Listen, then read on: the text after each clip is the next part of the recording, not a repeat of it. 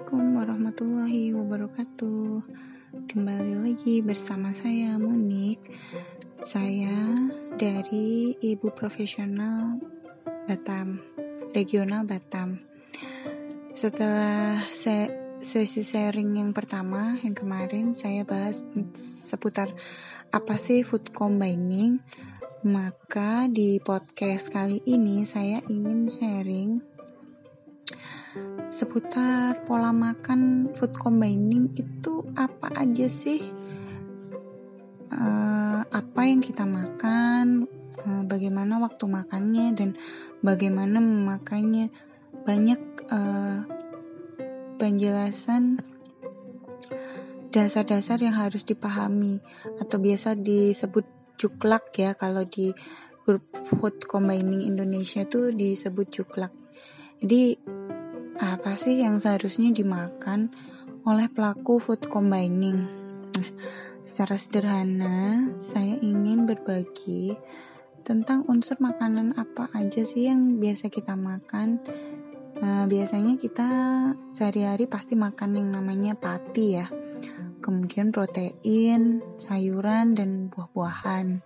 Nah, pati sendiri uh, adalah salah satu bentuk uh, hidrat arang yang bisa memberikan energi ya, bisa memberikan tenaga, bisa juga memberikan rasa kenyang dalam waktu yang cepat. Nah, contohnya apa nih? Contohnya bisa beras merah, bisa beras coklat, beras hitam, uh, bisa juga um, beras putih, tapi beras putih yang ditumbuk ya, yang bukan melalui proses yang pabrikan seperti yang diputihkan.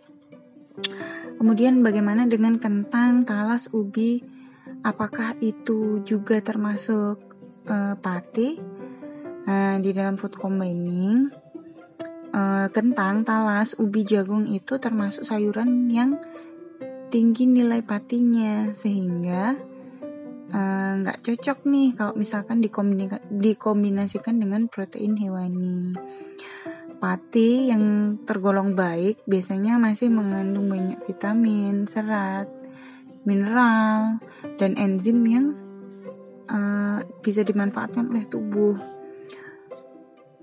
Biasanya kalau saya ya uh, di rumah pati yang kami pilih itu adalah beras merah, beras coklat, uh, terkadang beras hitam atau biji-bijian utuh yang dikombinasikan saya saya sih nggak yang repot harus apa re, uh, harus pati dalam bentuk apa tapi apa saja yang ada yang tersedia ya ya itu yang kita makan. Kemudian uh, yang kedua protein ya protein. Protein itu biasanya dikenal sebagai pembentuk sel-sel baru di dalam tubuh. Protein biasanya kita bagi menjadi dua kan ya. Protein hewani bentuknya seperti daging, susu, telur. Kemudian yang dari nabati bisa dari kacang-kacangan, polong-polongan. Nah, kalau contoh protein hewani ya ada daging, ikan, ayam seperti yang saya sebutkan tadi. Kalau protein nabati ya tahu, tempe, hmm, protein nabati biasanya sih tergolong netral ya. Apalagi yang dalam bentuk pasca fermentasi nih seperti tempe. Eh, kita kan lebih ringan untuk mencernanya. Kemudian kandungan lemaknya juga nggak memberatkan sistem kerja pencernaan kita. Terus mudah juga ya dikombinasikan dengan uh, pati, sayur atau protein hewani uh, dikombinasikan dengan sayur. Nah, seperti itu. Kemudian lanjut yang ketiga sumber makanannya adalah sayuran. Siapa yang nggak suka sayur nih? Sayuran itu gimana ya? Penting banget tuh unsur makanan yang penting banget banyak banget manfaatnya dan berguna untuk tubuh kita sebagai pembentuk basa. Jadi diharapkan nih buat teman-teman yang kurang suka sayur harus mulai belajar untuk mencintai sayur. Karena apabila kita bisa mengkonsumsi secara benar nih, sayuran bisa menetralkan pH dan menciptakan kondisi homeostatis buat tubuh kita. Jadi gimana nih kalau ditanya gimana nih cara mengkonsumsi yang baik? Kalau konsumsi sayuran yang diusahakan yang segar dong. Jangan uh, apa? Jangan beli sayuran yang beku ya. Kok bisa sih? Gak bisa sih belanja setiap hari atau enggak lebih bagus lagi kalau kita mencoba untuk belajar bertanam sendiri di rumah, ya kan? karena sayuran yang melewati uh, proses yang panjang biasanya bisa merusak cadangan air, enzim dan nutrisi yang terkandung di dalamnya. Apalagi kalau kita memanaskan sampai 40 derajat Celcius tuh. Pengolahan sampai di atas suhu itu sebaiknya dihindari karena kalau udah mati makanan cuman jadi sampah nih ujung-ujungnya. pH-nya juga asam. Itulah kenapa di kita dianjurkan untuk mengkonsumsi sayuran segar yang bisa menjadi pembentuk basa. Kemudian buah. Buah itu kelompok makanan yang bisa menyumbang air, menyumbang enzim, eh, sedikit karbohidrat, serat, vitamin, mineral. Nah, itu unsur makanan yang sangat berguna sebagai pembentuk basa di samping sayuran segar.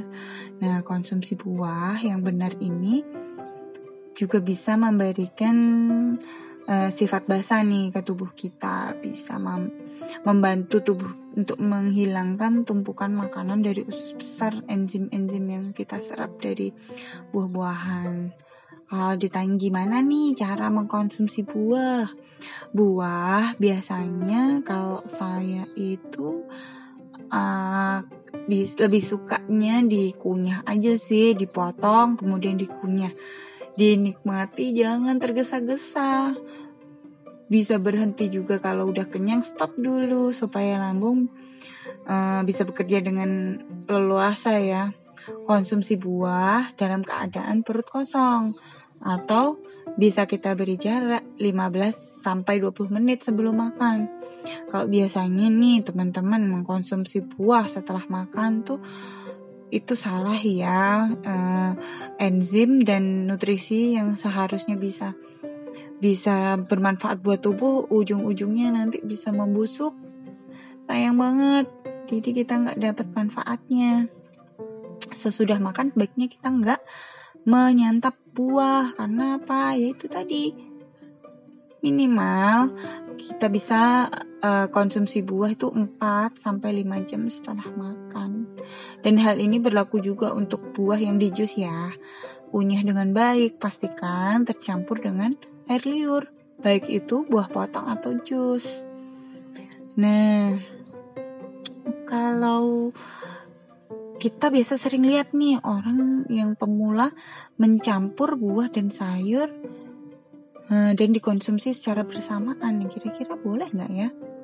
Hmm, saya juga baru tahu nih dulu waktu masih baru-baru belajar food combining baru tahu kalau ternyata nggak boleh ya serat buah cenderung lunak dan nggak cocok nih kalau dipadu padankan dengan serat sayuran yang lebih keras terutama untuk teman-teman yang sistem pencernaannya sensitif.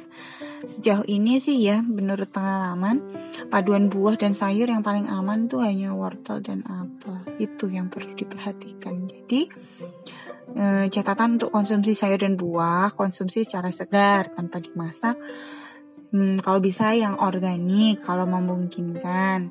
Kemudian bersihkan dengan cara mencuci di bawah air mengalir selama 2-3 menit. Kalau yang lebih efektif biasanya saya merendam tet dengan tetesan uh, ekoenzim ya atau kalau yang nggak familiar dengan ekoenzim bisa dengan cuka apel atau sabun pencuci buah dan sayur yang biasa kita temukan di apotek atau di toko organik. Kemudian mengupas untuk meminimalisir efek negatif dari pemakaian pestisida. Begitu juga dengan sayur-sayuran, misalkan yang sayuran seperti terong atau ketimun. Nah, itu sih hmm, bagian pertama basic dari pola makan food combining. Jadi hmm, saya tekankan kuatkan azam ya, kuatkan niat untuk mau melakukan pola hidup sehat ini.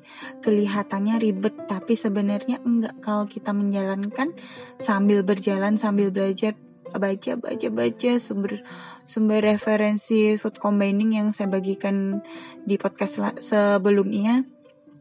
Insya Allah akan bisa menguatkan niat untuk hijrah ke lifestyle yang lebih sehat ya bukan cuma sekedar wacana. Oke, itu aja yang bisa saya bagi di di podcast saya kali ini. Semoga informasi yang sampai yang saya sampaikan bisa bermanfaat buat teman-teman.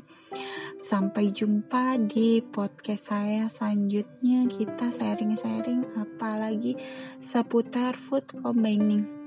Oke Cukup sekian. Wassalamualaikum warahmatullahi wabarakatuh.